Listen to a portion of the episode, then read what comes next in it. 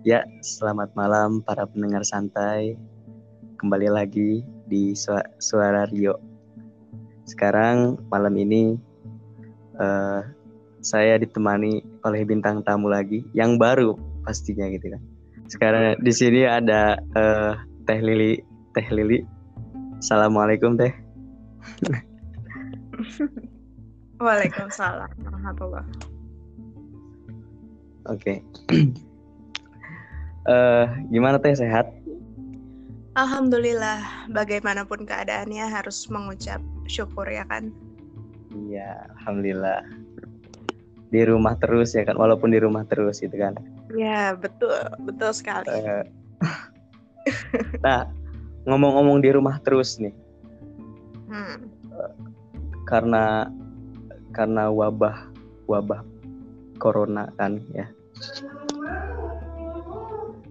dan uh, sebagai mahasiswa ekonomi ya kan deh masuk ekonomi. Kewirausahaan. Oh kewirausahaan ya, ya. pokoknya dekat-dekat ya. ekonomi. Kewirausahaan. UPI ya deh iya. Uh, menurut teteh uh, dampak corona ini terhadap ekonomi di Indonesia itu gimana sih? Hmm. Uh, Bismillahirrahmanirrahim. Sebelumnya mau bilang terima kasih karena sudah diundang sih. Udah diundang ke akunnya Sultan.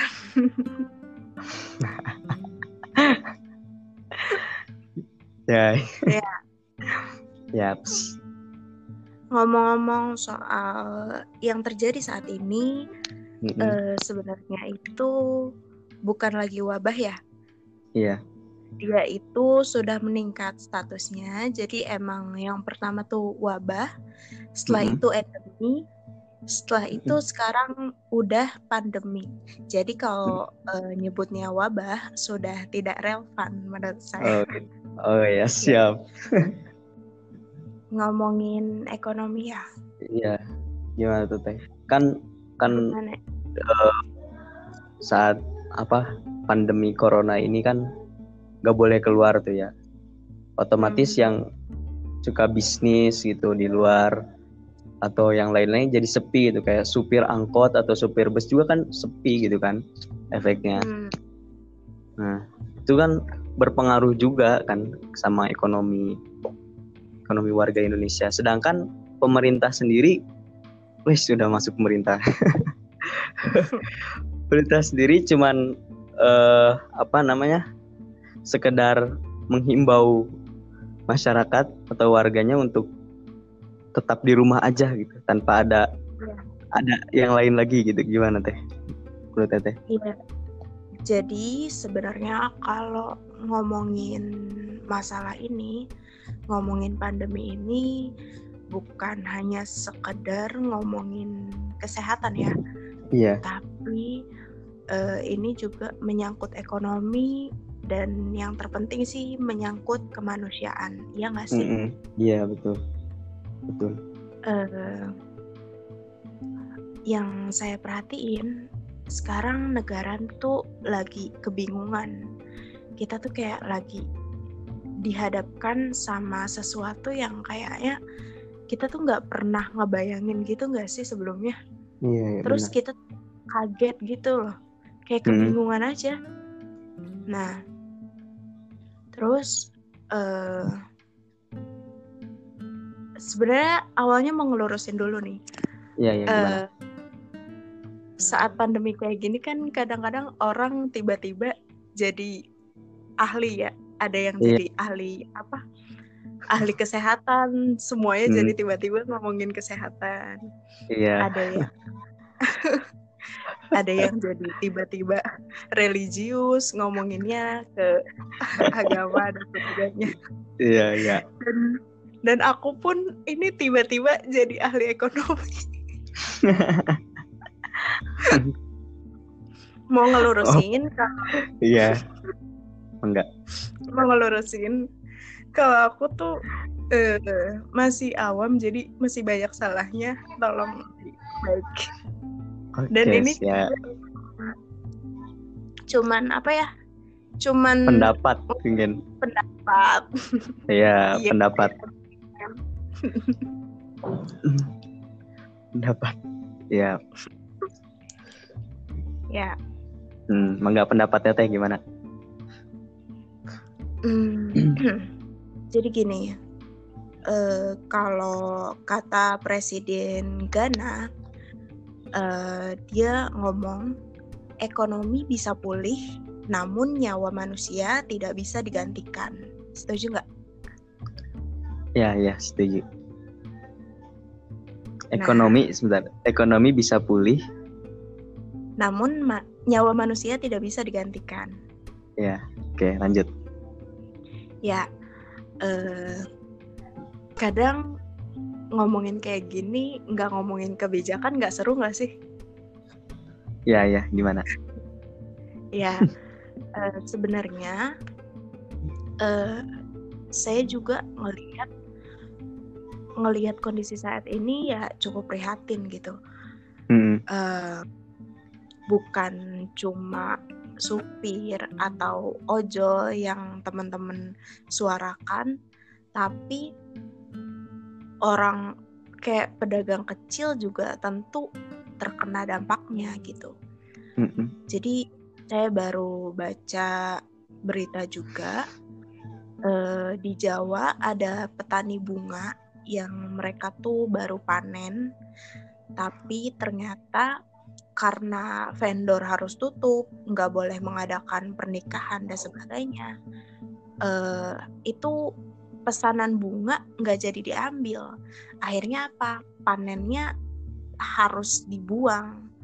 Dan petani itu, saya ngeliat videonya, petani itu kayak ketika ngebuang bunga-bunga itu kayak ketawa, cuman kelihatan banget ekspresinya tuh sedih banget gitu. Hmm, iya, iya. Dan Pakai topeng gitu ya. Mm-mm. Dan aku tuh turut merasakan bahwa apa ya em, kejadian ini cukup memukul seluruh lapisan masyarakat sih. Kayak tentunya yang menengah ke bawah, iya nggak sih? Setiap ada apa pun permasalahan, permasalahan apa pun orang-orang yang menengah ke bawah tuh pasti selalu jadi korban pertama. Hmm, Iya nggak sih? Iya. Kalau dilihat-lihat lagi, orang-orang kan kayak, eh, ayo dong pemerintah kayak gini kayak gitu. Kapan nih lockdown yang bener, yang bener-bener kayak Emang eh, di rumah nggak sepi gitu ya di luar. Iya, bener-bener sepi kayak gitu. Tapi kalau Iya. dipikir-pikir, eh, untuk orang-orang yang kecil, orang-orang yang berpendapatan harian, kalau mereka nggak keluar, mereka nggak dapat penghasilan. Berarti Iya. mereka nggak gitu. Sampai mereka ngomong, eh, sampai mereka ngomong gitu.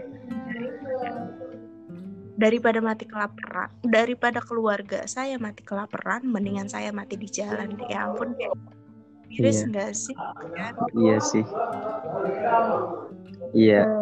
Un- ya untuk kita mungkin ketika kita memaksa itu tuh kok orang-orang masih pada di luar gitu bukannya Iya. masuk kayak gitu kita kan nggak tahu gitu mereka kita kan nggak nggak tahu mungkin kita yang eh, masih bisa untuk mencukupi kebutuhan sehari-hari masih punya saving untuk satu depan bisa ngomong enak aja gitu kapan sih lockdown yang bener kayak gitu tapi untuk mereka Iya. yang nggak ada pandemi kayak gini aja makannya susah gitu apalagi ada pandemi kayak gini gitu kan Iya sih, iya. nah Hmm. eh, gitu sih kayak cukup prihatin. Sebenarnya eh, sarannya sih eh, dariku ya untuk pemerintah. Sebenarnya tetap pemerintah harus tegas kayak kesehatan. Jadi harus ngeberesin dulu kayak kesehatannya kayak ya udah harus tegas mau lockdown ya udah tapi dengan catatan pemerintah juga harus nanggung kebutuhan pokok masyarakat selama lockdown itu karena kalau misalnya cuma nyuruh aja cuma nyuruh buat di rumah aja cuma nyuruh buat social distancing aja tapi nggak dipenuhi kebutuhannya ya hmm. Nggak mati karena kar corona mati karena kelaparan ya nggak sih guys? Kayak ada di video tuh yang anak kecil adalah tahu nggak deh? Udah nonton lu. Iya iya. Iya. Ngomong Dan... gitu. Iya ya dan gimana? Dan uh, kita tahu pasti setiap kebijakan tuh pasti ada plus ada minusnya mm-hmm. ya kan iya yeah. ya harus berani untuk mengambil langkah itu gitu harus berani buat ngambil kebijakan itu nggak boleh kayak setengah-setengah kayak gitu kayak uh, kalau kata guru besar di Harvard guru besar ekonomi Larry Summers hmm. bilang kebijakan uh, itu ada tiga. Apa yang teh? pertama apa yang ada? Bes, ya ada yang ada tiga itu apa teh? Tadi yang agak... pertama kain. Uh -uh. Yang ada tiga itu apa tadi? Keresek-keresek tadi. Oh, uh. Uh, kebijakan fiskal. Uh. Kebijakan fiskal itu kata Larry Summers ada tiga. Mm -mm. Yang pertama kindly, mm -mm yang kedua targeted, mm -hmm. yang ketiga temporary. Ya, apa aja tuh gimana? Penjelasannya? Jadi uh, intinya yang namanya uh, sebuah kebijakan yaitu pas ada uh, ada minusnya. Jadi nggak bisa uh, kayak single magical gitu kayak uh, satu kebijakan bisa mencakup semua bukan mencakup ya bisa menampung semua suara gitu. Contohnya gini deh kayak uh, kalau kamu sakit terus beli obat nih di warung. Nggak bisa uh, kamu sakitnya misalnya komplikasi gitu. Punya penyakit diabetes iya jantung iya terus mah iya asma iya tapi pakai satu obat gitu buat hmm. nyembuhin hmm. kayak itu tuh ya nggak bisa mustahil gitu eh, eh. kayak kayak kalau bahas penelitian kalau bahas karya tulis biasanya satu objek satu instrumen hmm. ya sama kayak kebijakan ini uh, satu kebijakan uh, ya satu masalah nggak bisa satu kebijakan mencakup semua hal gitu. Mm -hmm. Iya iya itu sih. Jadi uh, harus uh, apa? Masukannya sih harus tegas ya harus bisa uh, harus bisa radikal dalam me mengambil mengambil langkah dan membuat kebijakan. Hmm. karena apa? Kalau gini-gini terus uh, kalau gini-gini terus hmm. sembuhnya bakal bakal lama, penyebarannya bakal terus ada dan ekonomi juga eh, apa bisa-bisa ya ancur-ancur juga gitu kan. Hmm. kayak gimana ya kayak kita kayak nunggu waktu aja gitu gak sih? Nunggu waktunya aja gitu ya. Nunggu waktu. Iya bener sih. Iya makanya makanya kalau mau tuh ya udah uh, biarin deh rugi-rugi dulu terus uh, ngambil satu kebijakan uh, mau di lockdown semua terus saatnya tuh kayak bekerja sama suruh bekerja sama tuh kayak polisi sama TNI buat apa menyalurkan masukan pangan ke ke warga-warga masyarakat, masyarakat ya. Ke masyarakat. Mm -hmm. habis itu ya udah pokoknya kita hentikan dulu nih penyebarannya gitu mm -hmm. baru uh, nanti kalau misalnya penyebarannya udah full udah nggak ada kan kayak kalau kurvanya udah landai penyebarannya udah sampai berhenti uh, kita bisa na uh, pelan-pelan naikin ekonomi lagi karena kalau kayak gini kayak kayak nggak ada yang dihasilkan gitu kayak iya sih. apa ya hmm. Yang sakit mah sakit kayak gitu kayak ekonomi juga turun ya turun juga gitu. Iya sih ya. Tapi teh aku nggak tahu nih kan aku kan ini di anak pondok lah ya nggak ada TV gitu kan. Itu info terbaru hmm. dari pemerintah tuh kebijakannya gimana sih? Apa ada kebijakan selain kayak gitu lockdown nah. gitu atau gimana? Uh, gini tadinya tuh pemerintah tuh menerapkan aturan pertamanya social distancing aja kan. Mm -hmm. Lalu ke sini-sini uh, dibuatlah aturan PSBB. Mm. Pembatasan ya pembatasan skala besar gitu kan. Kenapa diberlakukan pembatasan skala besar? Karena uh, kalau menurutku sih ya pemerintah belum mampu untuk mencukupi kebutuhan pangan masyarakat. Jadi eh, yang diambil itu PSBB harusnya ya kalau mau tegas lockdown ya udah gitu. Hmm. Gitu. Iya. Pasti juga pemerintah mikirin tuh ya, lagi mikirin mungkin ini mah ya gitu. Aku tadi ngebayangin sih gitu. Kalau jadi pemerintah mungkin kayak kan mereka pasti punya data gitu kan. Punya data dari dari apa statistik badan statistik gitu. Iya. Mana aja orang yang tidak mampu gitu. Tapi kalau misalkan dikasih yang cuma tidak mampu pasti uh, ada kemungkinan gak sih kayak ada kiri gitu apa ya namanya? Ke kayak ya kayak gitulah kayak iya kecemburuan, kecemburuan sosial. sosial itu maksudnya. Cemburuan sosial gitu. Gitu kan. Ya pasti uh, yang ya? nggak nggak cuma yang yang rakyat bawah juga gitu. Yang menengah atau ke atas juga kan mereka punya bisnis dan bisnis mereka juga terhambat gitu. Jadi hmm. secara tidak langsung emang memicu sekali gitu kan apa kecemburuan sosial itu gitu. Yes. Iya. Mungkin juga mungkin ini mah juga ya. Mungkin juga pemerintah gitu. Lagi mikir-mikirin kalau misalkan dikasih keseluruhan gitu. Tuh apa gitu maksudnya bakal cukup atau enggak gitu mungkin sih. kalau pandangan aku di sini sebagai rakyat.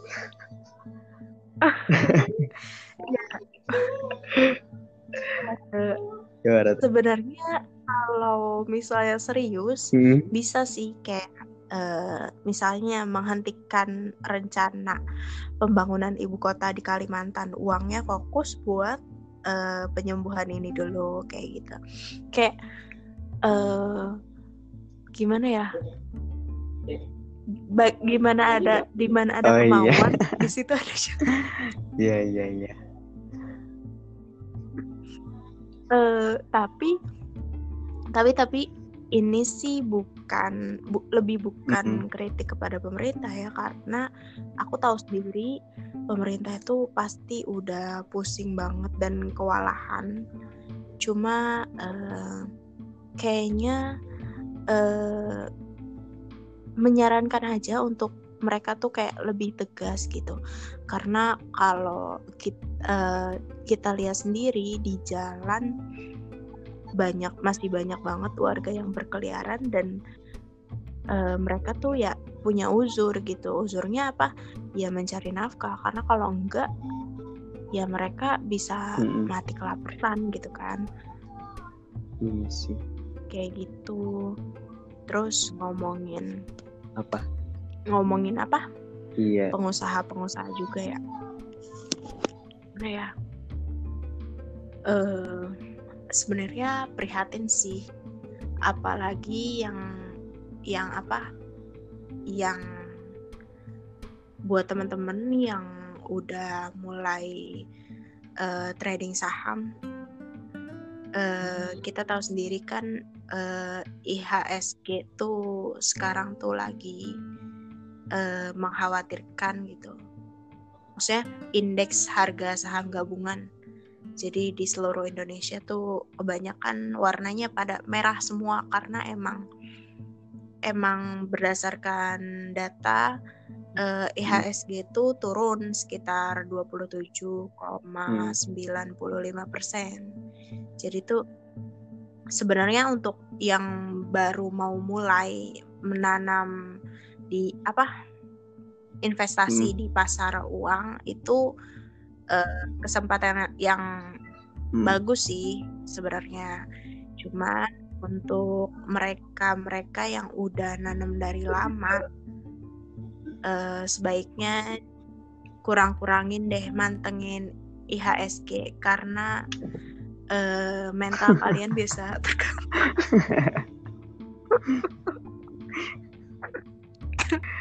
Aduh.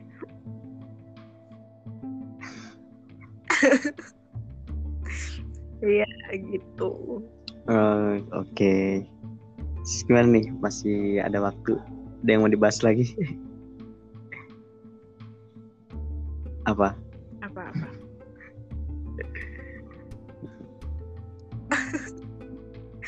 Sebenarnya kayaknya eh, tadinya tuh kayak banyak mm -hmm. gitu kan yang mau diomongin tapi karena runtut juga gak sih ini ngomonginnya guys? Oh malah kalau podcast itu ya mengalir aja gitu.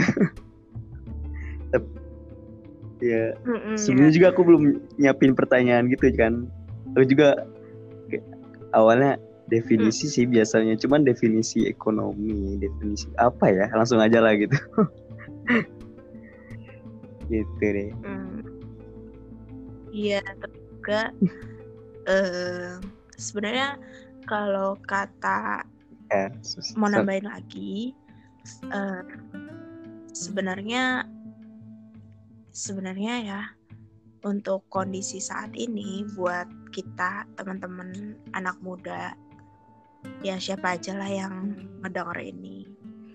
Kita nggak usah bersikap uh, apa nggak usah denial ya maksudnya eh, nggak uh, usah bersikap seolah tidak hmm. terjadi apa-apa gitu. Nggak usah bersikap bahwa yeah. everything is okay. Karena eh, nggak uh, ada yang baik-baik aja gitu. Kita kita di sini berjuang bareng nggak ada yang baik aja. Tapi nggak boleh terlalu panik. Karena kalau terlalu panik juga eh, bahaya gitu kayak kemarin juga jadi eh, ada yang namanya panik buying jadi orang-orang tuh uh, nimbun mm -hmm. ini nimbun itu akhirnya uh, mereka mereka yang benar-benar membutuhkan kayak nggak nggak dapet gitu karena kalau misalnya stok di pasar hmm. langka otomatis eh, harga hmm. meningkat kan. Nah kalau harga udah meningkat yang yang apa yang jadi korban siapa lagi? Hmm. masyarakat yeah. menengah ke bawah ya kan? Iya makanya kadang suka aneh kenapa gitu harus harus nimbun nimbun gitu. Padahal kalau kita nggak nimbun kita nggak panik uh, sebenarnya harga bisa uh, tetap normal kurva tetap bisa landai. Karena apa? Sebenarnya uh, pangan tuh pangan tuh yang disediakan sekarang tuh udah cukup gitu untuk kita semua. Kalau belinya nggak hmm. bersamaan gitu. Ya udah gantian ganti gantian aja. Belinya nggak bersamaan gitu. dan nggak apa namanya?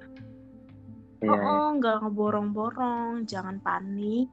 Tapi jangan terlalu panik tapi jangan bersikap seolah tidak terjadi apa-apa gitu.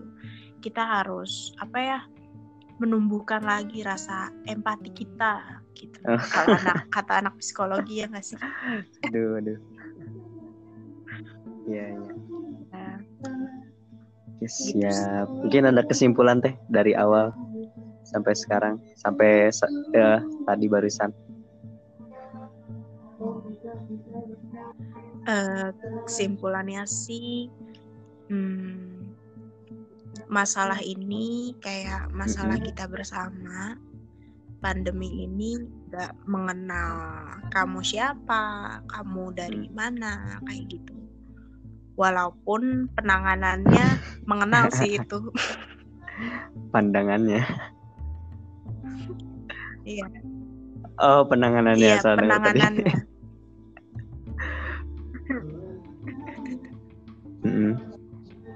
Iya, uh, ya makanya kita harus kayak uh, ikutin uh, anjuran mm-hmm. himbauan dari pemerintah mm. sebisa mungkin.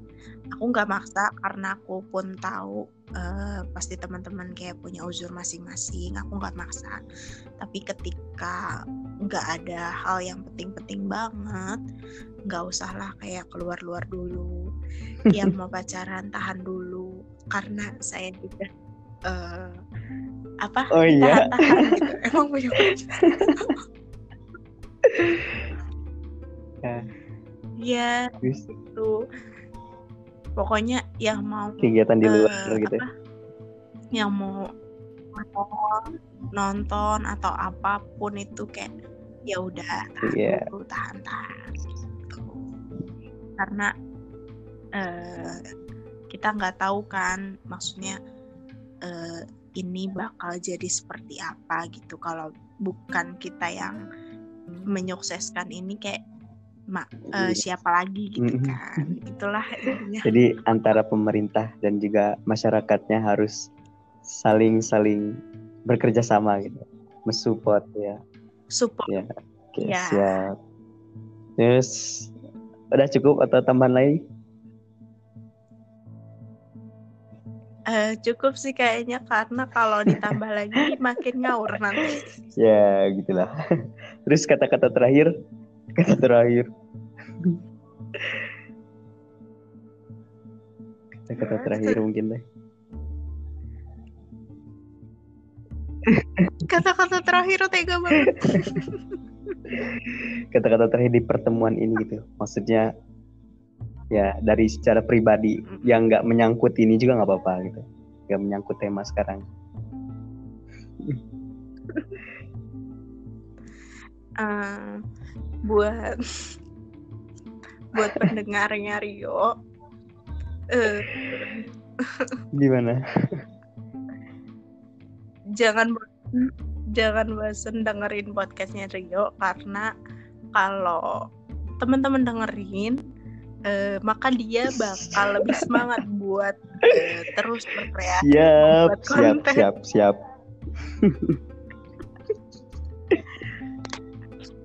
Lalu uh, saya berharap saya diundang lagi tapi bahasannya jangan yang terlalu berat aduh Ya siap lah, siap. Siap. Terus doakan juga, eh, tolong doakan saya juga mau buat podcast, mau apa? Mau bikin, mau jadi ratu konten dan, kayak Rio. Jangan lupa undang saya. Sip, sip, okay, sip. Siap. ya udah, udah ya cukup udah. deh. Ya, terima kasih Teh Lili yang udah menyempatkan hadir datang datang datang ke mana? Iya. Saya lagi menyempatkan online gitu. Ya. menyempatkan online. Ya dan udah berbagi pengalaman dan ilmunya gitu ya. Insya Allah semoga bermanfaat untuk pendengar dan juga kepada saya sendiri gitu.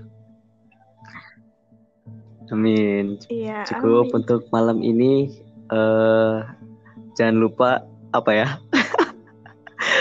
Kalau subscribe kan ini ya YouTube gitu. Jangan lupa. Uh, jangan lupa favorit ya, klik favorit. ya udahlah. Saya nggak pernah promosi sebenarnya sebelum sebelumnya. Nanti saya bakal hapus. Udah selamat malam dan sampai jumpa. Wassalamualaikum warahmatullahi wabarakatuh.